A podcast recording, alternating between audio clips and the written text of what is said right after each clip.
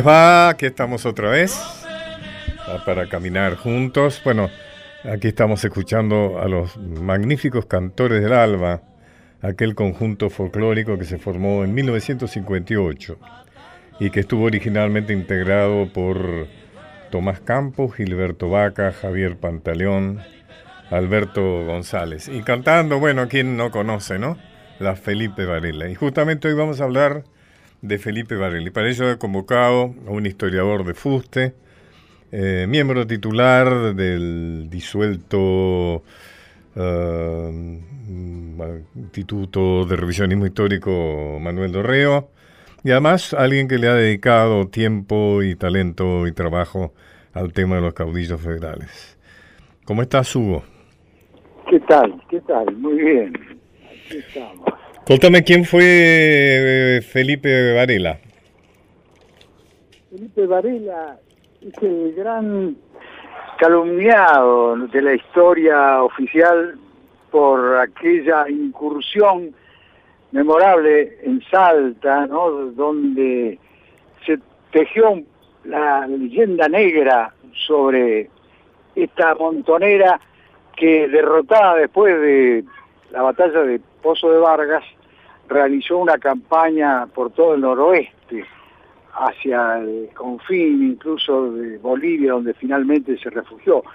Lamentablemente e, eso es lo que ha recogido con fuerza durante mucho tiempo el folclore incluso de nuestro país, pero Felipe Varela en Catamarca y La Rioja ha sido siempre venerado como el gran caudillo sucesor de Facundo y del Chacho Peñalosa, que además levantó un, programa excepcional de la Unión Americana y dejó una, una huella indeleble en, su pueblo como eh, esa última etapa de resistencia de los pueblos del interior al, al proyecto centralista, portuario, sobre todo la sobre todo la guerra del Paraguay, ¿no? Digamos, él fue Claro, que en, que en la época de la guerra del Paraguay justamente, ¿no? motiva ese levantamiento de Felipe Varela pidiendo que cese la guerra fratricida y pidiendo la vuelta a un régimen constitucional y la solidaridad con los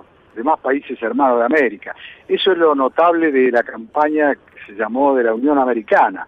Ahí este vos hablas de la de la leyenda negra. Bueno, es interesante, acabamos de escuchar un fragmento de esa maravillosa samba que es la Felipe Varela, pero digamos que originalmente tenía otra letra, ¿no? Que la letra que escuchamos es la letra que le deformaron los vencedores de la batalla del Pozo de Vargas. Por ejemplo, claro. dice galopa en el horizonte tras muerte y polvaderal, porque Felipe Varela matando llega y se va. Y en cambio Juan... Es, Juan, la versión unitaria, ¿no? Claro, Juan Carrizo, que recogió la versión original, que decía, por ejemplo, de Chile llegó Varela y vino a su patria hermosa, aquí ha de morir peleando por el Chacho Peñalos. Claro, hay todo un cancionero y hay toda una cantidad de coplas que fueron recopiladas por Fermín Ansalá, por Alfonso Carrizo y otros investigadores que rescatan justamente esa memoria que quedó viva en el folclore. Lamentablemente, bueno, los, los, salteños con una visión unitaria se adelantaron a, imponer esa canción tan, tan bonita, realmente que tiene tanta fuerza, pero que yo creo que, bueno, es, es parte del, debate ¿eh? de, cultural, historiográfico, folclórico que todavía Estamos no hemos terminado de resolver. No, no, no, al contrario, los contratiempos nos fortalecen más todavía. Vos hablabas del manifiesto del general Felipe Varela a los pueblos americanos, así se llama, ¿no? y vamos a, leer vamos a leer algunos párrafos. Argentinos, el hermoso y brillante pabellón que San Martín, Alvear y Urquiza llevaron altivamente en cien combates, haciéndolo tremolar con toda gloria en las tres más grandes epopeyas que nuestra patria atravesó incólume, ha sido vilmente enlodado por el general Mitre, gobernador de Buenos Aires. La más bella y perfecta carta constitucional, ahí justamente lo que vos estás diciendo, democrática, republicana, federal, que los valientes enterrianos dieron a costa de su sangre preciosa venciendo en caseros al centralismo dioso de los espurios hijos de la culta Buenos Aires, ha sido violada y mutilada desde el año 61 hasta hoy por Mitre y su círculo de esbirros. Haciendo un comentario de estas dos primeras estrofas, vemos que hay un elogio hacia Urquiza. Él pone, por ejemplo, a la par San Martín, Alvear y Urquiza, y luego habla muy elogiosamente de caseros. Ahora, esto tenía un sentido que vos sabés muy bien, y es que la revolución, digamos, la sublevación federal eh, que se produce después de Caseros, aspira a que Urquiza se ponga al frente, ¿no es cierto?, otra vez de una confederación provincial. Eh, son muy dramáticos los mensajes que le envía Varela, que le envía Peñalosa, eh, que le envía Sá a Urquiza, pidiéndole que se ponga al frente, primero porque Urquiza de alguna manera había representado en un momento de la historia el liderazgo de los intereses provinciales, pero también porque el único que podía financiar una revuelta contra Buenos Aires era Urquiza. Urquiza... en ese momento están puestas las esperanzas de las provincias del interior en Urquiza que en realidad defrauda, ¿no? Y finalmente sigue plegándose al proyecto porteño de Mitre, tanto en, en cuanto a la guerra del Paraguay, donde, bueno, es bochornoso incluso lo que tiene que sufrir cuando se le desbandan las tropas, como luego, eh, incluso en su intento final de, conciliar con Sarmiento, que es lo que le va a costar la vida, ¿no? Claro, eh, en realidad la actitud, la actitud de Urquiza es bastante cuestionable porque él les da largas a los, a los caudillos que acuden a él. Les dice que sí, que como no, que por supuesto que cuenten con él, pero que todavía no es el tiempo, que él está esperando la oportunidad para ponerse al frente nuevamente de una confederación provincial. Y al mismo tiempo, esa ansiedad, digamos, los caudillas, él la usa para negociar con Mitre. O sea, Mitre sabe que... Era ser el jefe del Partido Federal, ¿no? Mitre sabe Pero fue en un, en un tiempo y luego defeccionó. Claro, Mitre sabe que realmente la amenaza de si Urquiza se pone nuevamente al frente eh, del federalismo provincial es una amenaza seria. Y entonces sí, este, hubiera cambiado la historia. permanentemente negocia con Urquiza y Mitre sabe cuál es el lado débil de Urquiza, ¿no es cierto? Que tiene que ver más bien con el tema dinerario, ¿no? Un hombre muy ambicioso. En fin, es una persona polémica, también podemos elogiar unas cuantas cosas Urquiza pero visto desde, desde Felipe Varela, bueno, no hay mucho para elogiar, ¿no? Sí, claro. Bueno, Felipe Varela había sido soldado oficial del ejército urquicista, o sea que de alguna manera tenía un respeto y esperanzas en, su figura, ¿no? en su papel político. Fíjate, vos voy a leer otro párrafo salteado de este manifiesto eh, de Felipe. Dice, compatriotas, de que aquel a decir Mitre, usurpó al gobierno de la nación el monopolio de los derechos públicos y la absorción de las restas provinciales, vinieron a ser el patrimonio de los porteños, condenando al provinciano a cederles hasta el pan que reserva para sus hijos. Ser porteño es ser ciudadano exclusivista y ser provinciano es ser mendigo sin patria, sin libertad, sin derechos. Esta es la política del gobierno Mitre. Eh, bueno, hay muchos que consideran que esta proclama es un elemento fundamental de la historia del federalismo argentino.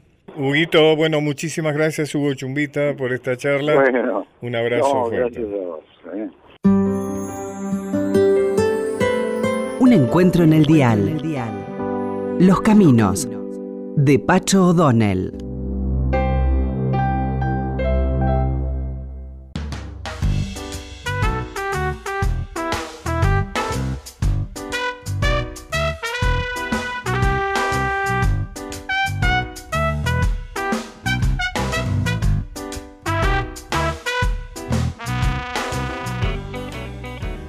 En estos últimos días ha estado muy presente, eh, debido a su fallecimiento, eh, la figura de Fidel Castro.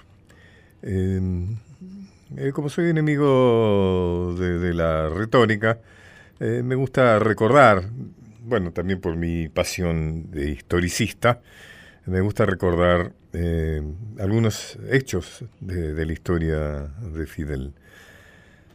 Uno de ellos, yo recuerdo que yo personalmente lo viví muy angustiosamente, fue cuando estuvimos a punto de la guerra nuclear que considerábamos y seguimos considerando, inclusive ahora hay más poder todavía, de que era el fin del mundo, ¿no es cierto? Una guerra nuclear entre eh, Estados Unidos eh, y la Unión Soviética.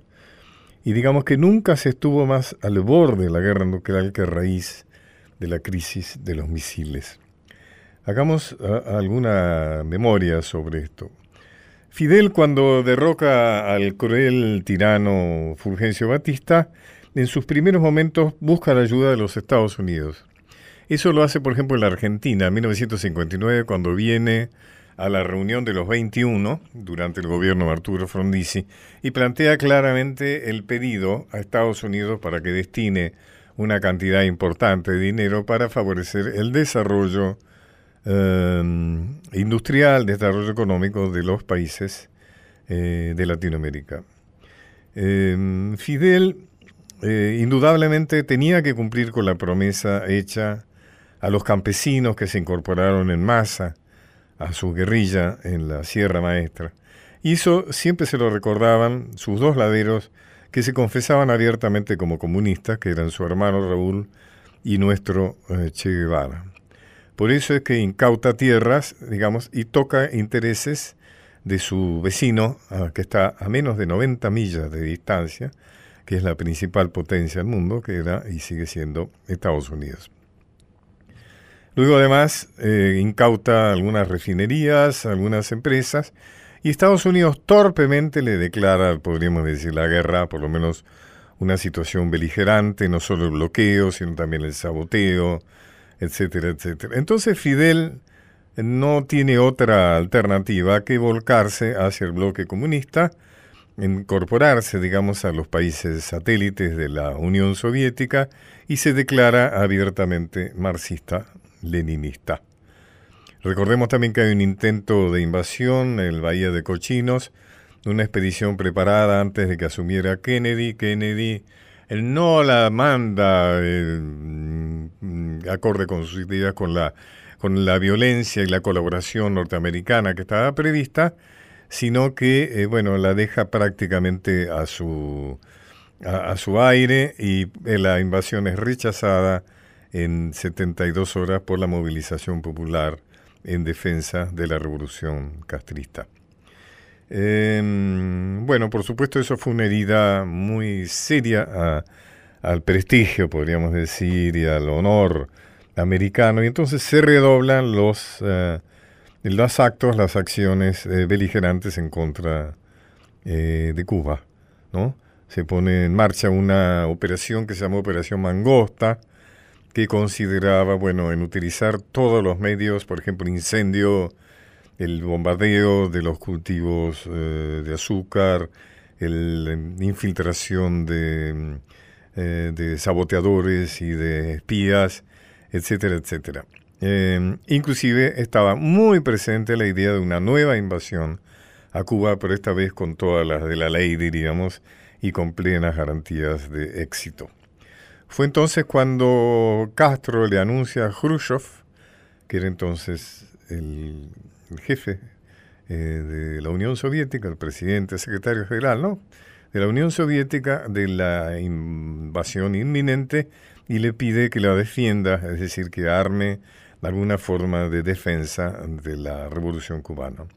Y entonces se pone en marcha una participación en la diplomacia de estas negociaciones muy importantes de nuestro Che Guevara, la cuestión es entonces, eh, la Unión Soviética decide efectivamente instalar misiles R-6, son misiles de alcance medio pero de cabeza nuclear, en la isla de Cuba, es decir, en la, puerta, ¿no es cierto?, de los, de los Estados Unidos. Eh, Fidel exige a la Unión Soviética que proclame que una invasión a Cuba sería equivalente a un ataque directo a la Unión Soviética, es decir, que habría una respuesta nuclear inmediato por parte de la, de la Unión Soviética. Indudablemente cuando los Estados Unidos descubren, digamos, esta fuerza que se está instalando ahí en la, en, la vereda de su, de su, de su país, indudablemente reacciona mm, con fuerza. Em, la operación eh, de la Unión Soviética se llamó Operación Anadir. Y la idea fue, fíjese, eh, en, el marco, me acuerdo que era, si no me, creo que no me equivoco, entre mediados, entre junio y octubre de 1962, acá tengo la lista frente a mí, remitió a Cuba 24 plataformas de lanzamiento, 42 cohetes R6, ¿no es cierto? 45 ojivas nucleares, 42 bombarderos Ilyushin 228, muy avanzados, un regimiento de aviones de caza que incluía 40 aeronaves MiG-21, fíjese qué enorme cantidad, dos divisiones de defensa antiaérea soviética, cuatro regimientos de infantería mecanizado y otras unidades militares. ¿Saben ustedes cuántos soldados de la Unión Soviética estaban instalados en Cuba? 50.000. 50.000 fuerzas de la Unión Soviética, por supuesto que había también de otros países, aunque la operación fue muy secreta, trató de que fuera muy secreta, pero fueron detectados, ¿no es cierto?, por los servicios de inteligencia norteamericana y también algunos que, que recuerden de aquellos tiempos un famoso caso cuando se derribó el avión U-2, U-2 que era un avión espía eh, norteamericano que fue derribado sobre eh, el cielo cubano. Em, bueno, quienes la, mejor descripción que puedo hacer de esto, si a ustedes les interesa esto, vean JFK de Oliver Stone. Una gran película que en realidad es una investigación sobre cómo fue eso. A mí una de las cosas que más me impresionó de la película es el hecho de que todo era una enorme eh, institución, estaba el gobierno de Estados Unidos, estaba la CIA, estaba el FBI, estaba el ejército, pero la decisión dependía de una persona, que fue John Fitzgerald Kennedy. Y ahí es donde uno piensa, ¿qué es lo que hubiera decidido Trump en ese momento? ¿no es cierto? Porque al frente de un país que tiene en sus manos la posibilidad de destrucción del mundo, hace falta realmente alguien equilibrado. Acá me recordaba Micaela, la productora Micaela Pollack, que hace pocos días Trump felicitó a los brigadistas que lucharon en, contra del gobierno cubano en la bahía de Cochinos y que los dijo que los iba a vengar. Bueno, es un mal antecedente, ¿no es cierto?, para estas cosas que digo. Eh, bueno, la cuestión es que forcejearon, del otro lado también hay que elogiar la sensatez de Khrushchev. Eh, me acuerdo que el tema era que iban avanzando las naves, más naves eh, soviéticas hacia Cuba porque llevaban todavía más armamento. Cuando este se le puso una zona, digamos una línea de que no podían, Estados Unidos avisó que no podían pasar esa línea. Si pasaban esa línea, si seguían avanzando, era la guerra. Eh, bueno, el mundo estuvo en ascuas, pensando que iba, en fin, absolutamente alertas a si se pasaba o no se pasaba, si los barcos rusos pasaban o no pasaban esa línea. Afortunadamente, a último momento, después de negociaciones, se imaginan, verdaderamente muy, muy, muy, muy exaltadas, eh, finalmente los barcos rusos dieron media vuelta y se volvieron, y ahí el mundo respiró aliviado. ¿Qué es lo que se negoció?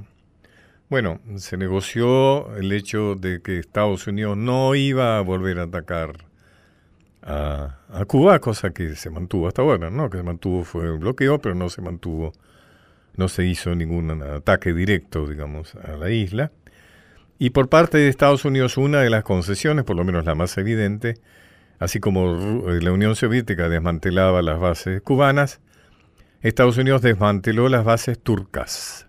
O sea, había instalado mm, eh, bases en, Turquía eh, que tenían el mismo sentido de amenaza, porque Turquía es eh, limítrofe con, Rusia, de la misma, digamos, la misma, la misma amenaza que los misiles en Cuba hacia los Estados Unidos. con cierta mm, disimulo, pero al cabo de los seis meses estaban desmanteladas eh, todas las bases norteamericanas en Turquía. Bueno, eh, queríamos recordar esto porque me parece que la memoria de Fidel se ha ido mucho en, en retóricas y en, bueno, eh, pero y creo que también es importante recordar momentos históricos de Fidel Castro.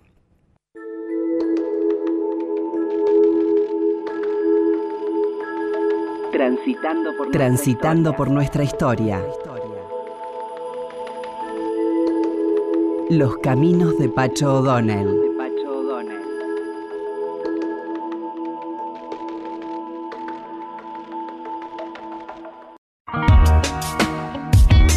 Muchas historias para compartir. Los, caminos de Pacho O'Donnell.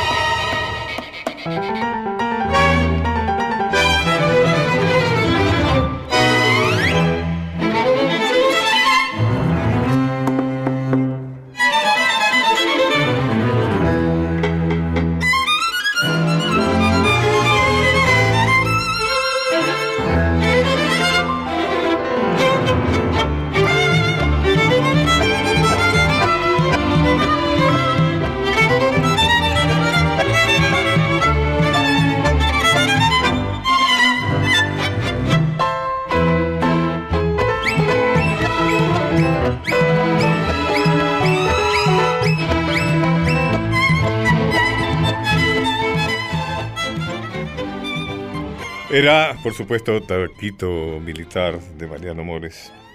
Y bueno, tocado, ejecutado por la orquesta de Miguel Ángel Bertero, violinista, una orquesta de una formación eh, particular, muy de cuerda, ¿no es cierto? Tiene ocho violines, eh, tiene dos eh, violas, dos tiene dos chelos, un contrabajo, un bandoneón, Santiago Gil, un piano, y percusión. Y bueno, la formó y la dirige Miguel Ángel Bertero, que está con nosotros. ¿Cómo le va, Bertero? Muy bien, muy bien. Muchas gracias por la invitación. No, muy honrado. Este disco se llama 100% Tango Argentino. Así es. Bueno. Eh, usted es una persona, bueno, que ya tiene una larga historia eh, como integrante de, de, varias o de muchas orquestas de tango, ¿no? Inclusive mm, tocó la Orquesta Sinfónica Entre Ríos, la Orquesta de Teatro Colón. Usted ha tenido una formación académica, digamos, de violín. Sí, en realidad eh, vengo, mi, mi, formación académica este, aparece después que el tango ¿Ah, se va al bombo. Digamos como, como guía, claro, como guía Fíjese, este ah, es mi primer baile en el 1955. Es un niño de 8 años, acá 10 años. Exactamente. En 1955 fue en la época de los bailes, que ahora se le llama milonga. Y aparece un niño de pantalones cortos en medio de dos bandoneonistas y, dos acordeonistas. Con sol de noche y silla de paja. ¿Por qué dijo que se fue al bombo el tango? no, claro, porque yo estoy hablando del año 55 y, y pude, tuve la suerte de vivir todavía la época de oro, digamos, del, tango cuando ya después de los 60, o sea, nosotros antes de los 60 subíamos al escenario, cruzábamos la pista, sacábamos pecho, nos claro. Después, después este, nos invadió, digamos, otra música, el tango se dejó de bailar y cuando subía la orquesta típica al escenario no bailaba más nadie, quedaba la pista limpia. Y que se, mantenía, la gente seguía hablando. La gente seguía hablando y nosotros aparte sabíamos eh, de, disilusión doble porque sabíamos que nos podían porque había, nos ponían porque había una ley que tenía que haber una orquesta del género típico, género tango, en, cada baile. O sea, este, estaba obligada. o sea que estaban ahí por obligación, no por, Exactamente. no por elección. Así fue. ¿Y qué tiene que ver eso con su formación académica? Y bueno, porque después de todo este desparramo que ocurrió, este, tuvimos que cada uno, quien pudo, puso una zapatería, el otro hizo tal cosa. Bueno, yo tuve la suerte de, de, de, poder entrar en la Orquesta Sinfónica Santa Fe, ahí seguí mi carrera, Orquesta Sinfónica Entre Ríos, después vine a Buenos Aires, el Teatro Colón, y después pasé a la Sinfónica Nacional, de la cual hoy me acabo de retirar este año y llevo 60 años tocando el violín con 52 años de orquesta. En la Orquesta Sinfónica Nacional. En la Orquesta Sinfónica Nacional estuve 40 años. 40 años. Sí. Ajá. Muy bien, bueno, para tocar ahí hay que tocar bien, ¿no? También grabó con los maestros Osvaldo Berlingieri, Néstor Marconi, Colangelo, Leopoldo Federico, Horacio Salgán, bueno, qué nombres, ¿no? Mariano Mores, Atilio Stampone, Carlos García, Osvaldo Piro, etcétera, etcétera. Sí, sí, prácticamente grabé O sea que usted tiene recuerdos de todos ellos, ¿no? Exactamente, sí. ¿De quién, ¿A quién recuerda muy especial? Si hoy yo le digo, bueno, cuénteme algo de alguno de ellos. Y bueno, el que se me viene en la memoria rápidamente es Leopoldo Federico. Leopoldo Federico. Sí, digo, por él siento hasta me toma una angustia cuando, cuando lo nombro porque éramos, es un gran amigo. Aparte, un gran músico y una gran persona. ¿Por qué esa angustia? y porque por la pérdida de, de sí, no está bien, se, perdió un gran músico se perdió un gran músico un gran músico y una gran persona una persona que colaboraba con todos los músicos y era, era una gran era, era, era, un referente muy importante él era bandoneonista yo soy violinista pero no obstante eso era muy importante para, para, Usted tendrá anécdotas de muchos, ¿no? Pero hoy vamos a escuchar otro, vamos a elegir, ¿qué le parece si elegimos Mañana iré temprano? De Enrique Franchini y Carlos Bar. ¿Cómo no? ¿Quién es el arreglador de estas eh, piezas? Bueno, eh, la primera que escuchamos, eh, Taquito Militar, es Fabián Bertero, mi sobrino, que es muy buen arreglador, es violinista también, y, y también este, toca conmigo en esta, en esta grabación. Este, lo que vamos a escuchar ahora, que usted anunció mañana y temprano, tiene una pequeña historia que quizás, no sé si, si, quiere... Sí, sí, creo, quiero. Este, yo a Franchini no lo conocía. Franchini ha sido uno de mis ídolos y creo que de mucha gente, de los grandes violinistas argentinos. Franchini Pontier, ¿no es cierto? Eh, Franchini, claro, cuando empezó Franchini Pontier, exactamente. Este, yo tenía 10 años en esa época, 9 años. Bueno, eh, estando acá en Buenos Aires, rápidamente, y voy a tratar de... de, eh, este, me encontré enfrente del Colón con Suárez Paz, Fernando Suárez Paz, el, violinista de Astor Piazzolla gran amigo y extraordinario violinista, que me dice, vení que te voy a dar una sorpresa, eh, vamos a grabar. Bueno, vamos. Entonces eh, terminamos en la, en la sala de grabación, en aquel entonces de los TNT, de los famosos TNT. Y llego ahí me encuentro con Enrique Mario Franchini, con Reinaldo Nichele, otro fenómeno del violín, este, Suárez Paz, y yo, yo digo, ¿qué hago acá? Y entonces este, ahí aparece este, un pianista, Ronald Valentino, de la zona de, de, que era yo de Santa Fe, que yo cuando era chico tocaba con él, que tenía 14 años, este, que cuando él se enteró que yo estaba aquí, él estaba acompañando a Enrique Dumas acá. No, nos habíamos dejado, totalmente habíamos perdido contacto. Entonces, cuando se enteró que estaba, dice, llamalo Angelito. Él me decía Angelito a mí. Bueno, muy bien. Hicimos la grabación. También por eso puse en este CD Concierto en la Luna, por este, por este encuentro ahí con este Ronald Valentino. Pero terminamos la grabación cuando me encuentro en la vereda que iba para el Teatro Colón, en ese entonces, año 76, estaba en el Teatro Colón. Franchini me llama y dice, ¿para dónde va, joven? Me dice, porque no, a, nosotros nos, nos, trataban de usted en esa época, ¿no? Las personas mayores. Entonces le digo, voy para el Teatro Colón, venga, lo llevo. Me dice, yo voy a Caño 14. Entonces, este, ahí me cuenta, mire, usted sabe que escuché los otros días eh, en televisión, en un programa de Andrés Percival, en la noche de Andrés, que usted tocó, dice, un tema mío, mañana iré temprano. Casualmente ese tema se tocó para mi casamiento. Pero le voy a contar una historia, dice que nadie la sabe, o que pocos la sabían yo no, la conocía. Ese tango donde en la letra de Carlos Bar dice, eh, le voy a llevarle flores a la tumba de mi amada, no es de mi amada esposa o mi amada novia, es de mi amado hermano, ah, que en aquella época nosotros no podíamos digamos, poner, digamos, no, no, no iba a tener éxito la letra, entonces tenían, tenían que cambiarla. O sea, este tango está dedicado a su hermano, a su hermano, a su hermano muerto, a su amado, a su amado hermano, Horacio.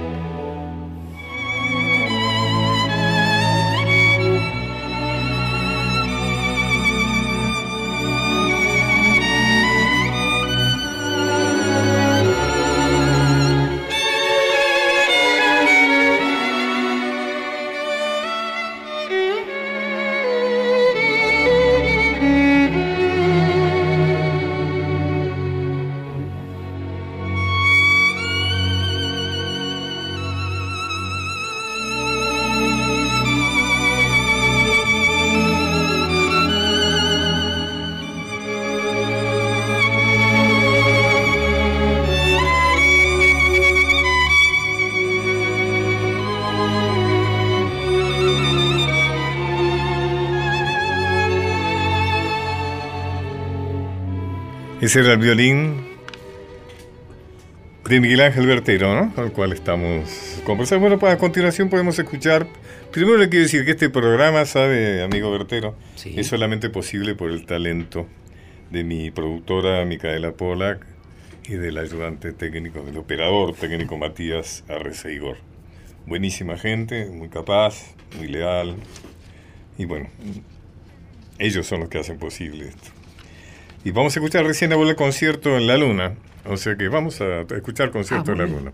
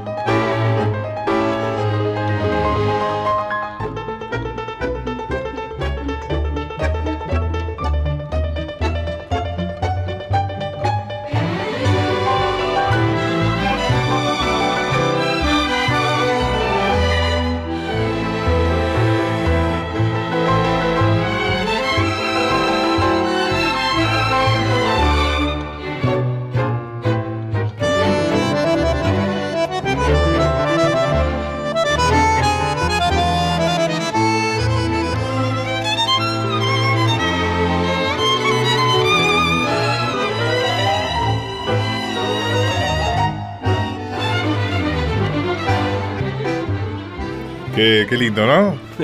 Eh, Osmar Maverna, el autor. Exactamente.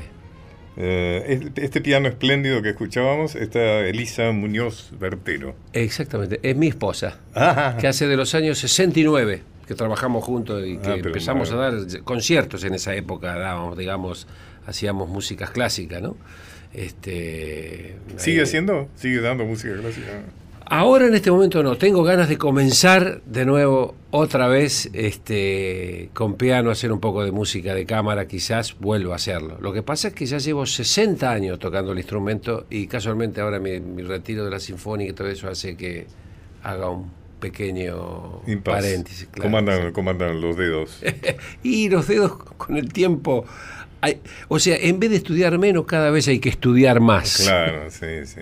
¿Hay que hacer ejercicios especiales para mantener eh, hay que estudiar todos los días, no se puede dejar. ¿Estudiar qué decir? el instrumento, sí, practicar, el instrumento para mantenerlo, porque es un, es un trabajo eh, como es netamente muscular y, cerebral.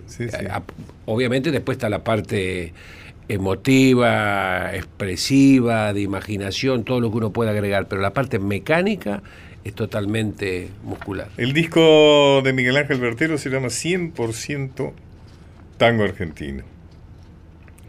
Eh, y se animaron también con Piazzolla, ¿no es cierto? También con, nos animamos con Piazzolla. Sí, sí, Oblivion nada menos. Oblivion, sí. ¿Eh? Sí, sí, sí. Bueno, Bertero, eh, muchas gracias por su visita. Por y a mí me gusta tanto Oblivion que voy a hacerle el homenaje a él y a usted de que lo vamos a escuchar entero. ¿Mm? Muchas gracias. No, gracias por su visita. Es un honor.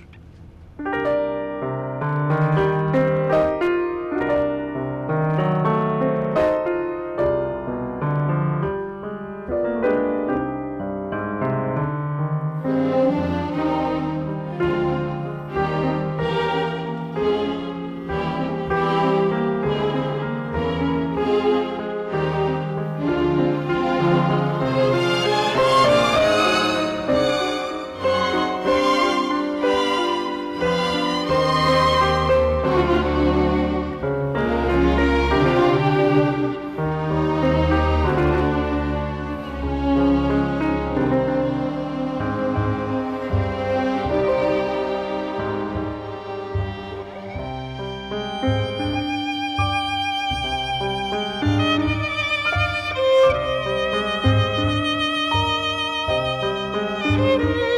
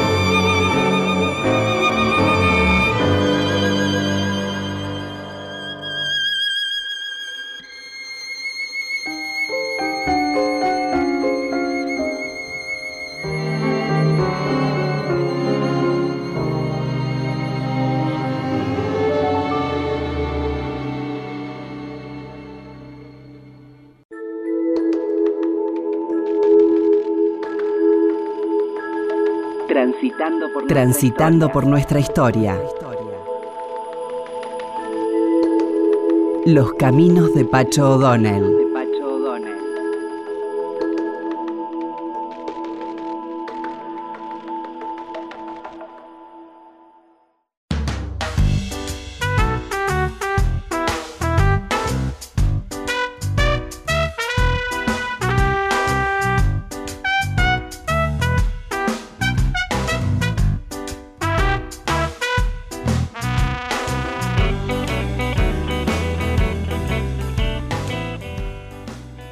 Sabido que la historiografía revisionista, eh, uno de los objetivos que tiene es rescatar las figuras olvidadas, excluidas eh, por la historia oficial. Y estas exclusiones no son arbitrarias, responden a ese principio liberal, eh, oligárquico, porteñista, ¿no es cierto?, antiprovincial. Y por eso es que hay alguna, por ejemplo, es, la historia oficial es una historia de, personajes de, alta clase, ¿no es cierto? Inclusive la Revolución de Mayo nos lo cuentan a partir de los criollos eh, pudientes, ¿no es cierto? De los criollos que compartían, podríamos decir, la clase alta de aquellos tiempos, y se obvia la participación popular en la misma. La historia oficial tiene poco lugar para las mujeres, tiene poco lugar eh, para, los, eh, para los obreros, para los trabajadores, y tiene muy poco espacio, sobre todo para los afrodescendientes. Em, inclusive ah, hay historiadores que afirman, y yo les creo, que el sargento Cabral era esclavo, o por lo menos era hijo de esclavos. Ustedes saben que el ejército de San Martín incorporó afro-argentinos que buscaban de esa manera también, después de algunos años de servicio, de adquirir la libertad. Em, bueno, pero nunca nos contaron que el sargento Gabriel Cabral era un negro, para decirlo en la terminología tradicional. Eh, Daniel Virón, que es un historiador que perteneció al Instituto Nacional de Revisionismo Histórico Manuel Dorrego, ha escrito un libro muy interesante que tiene el sentido de restañar justamente este olvido, entre comillas, muchas comillas, de nuestra historia oficial. Un libro que se ocupa de una figura verdaderamente entrañable eh, de, nuestra historia de la época de la independencia. ¿Cómo estás, Daniel? ¿Qué tal, Pacho? ¿Cómo va? Bueno, contanos qué es tu libro. Bueno, yo te estaba escuchando atentamente antes de entrar de lleno.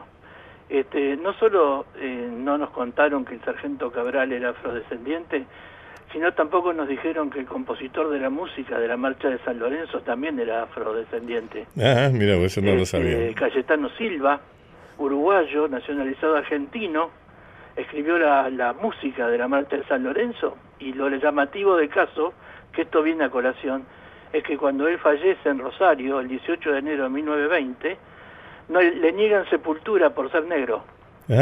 Y terminan sepultándolo en el cementerio de Venado Tuerto recién en 1997, pero sin este, una lápida que tenga su nombre. bueno, contame de tu libro.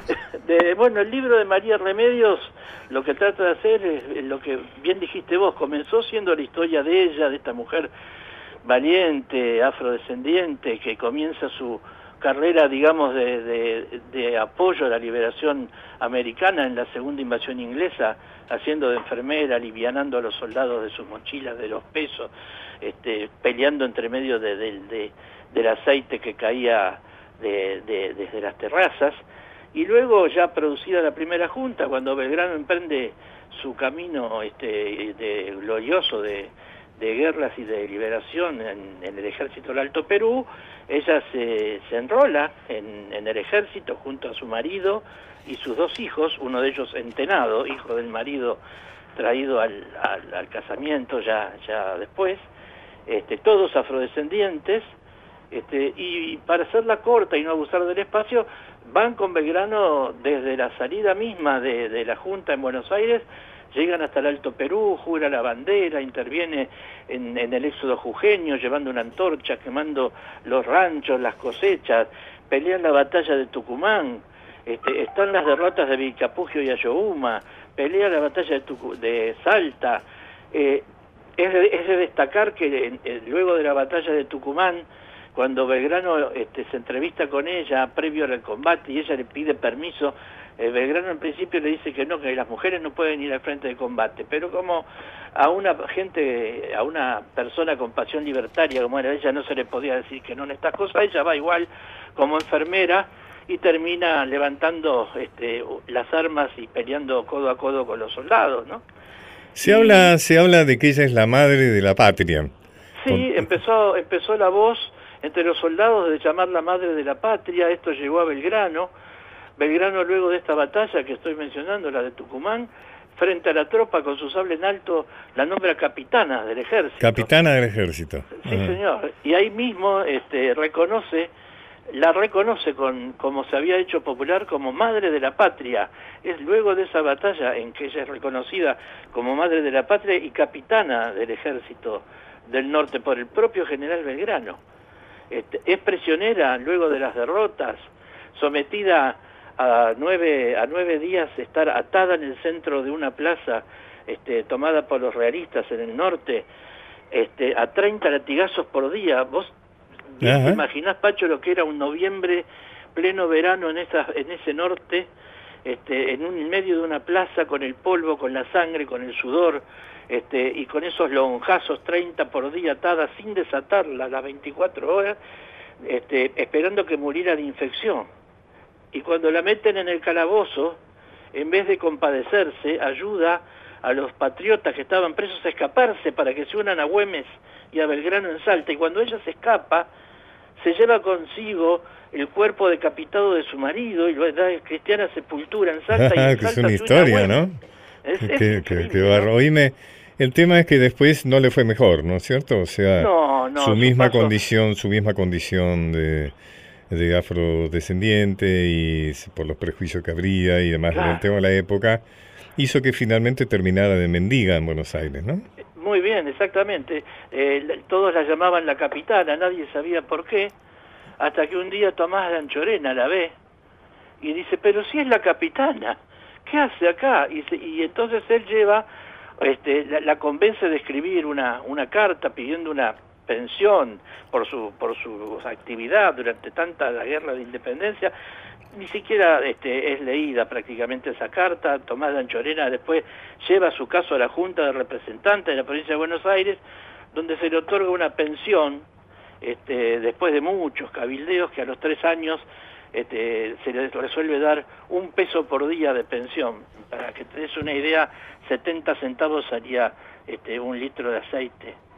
El, la que la trata mejor es Rosas, ¿no?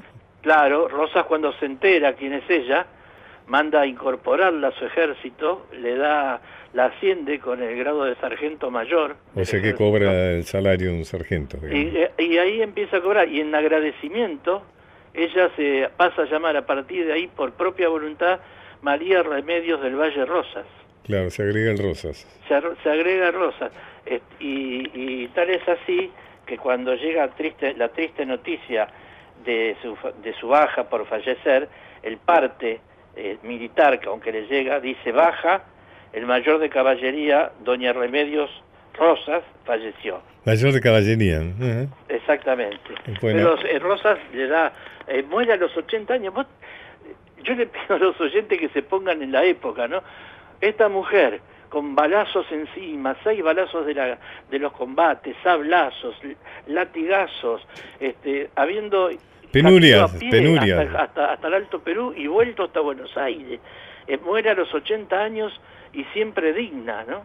Fue una de fierro, ¿no?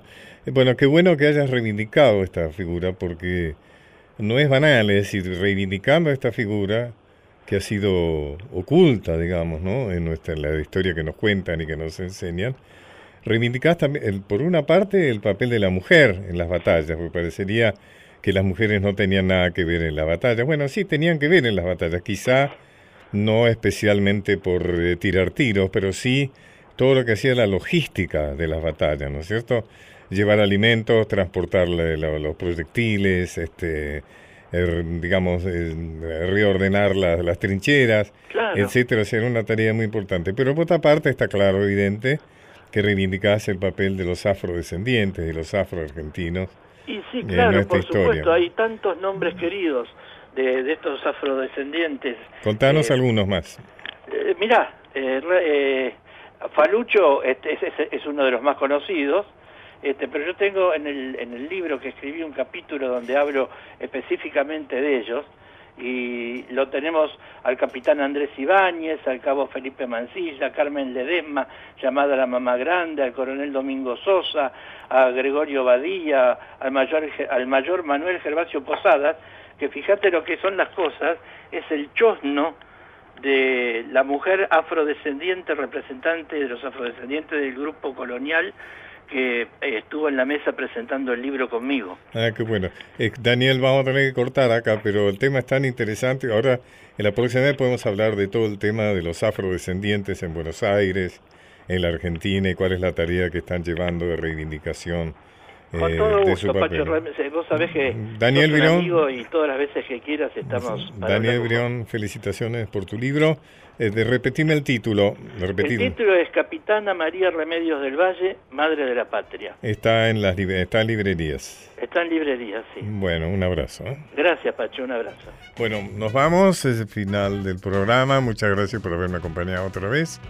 Espero que les haya gustado y bueno, hasta la próxima.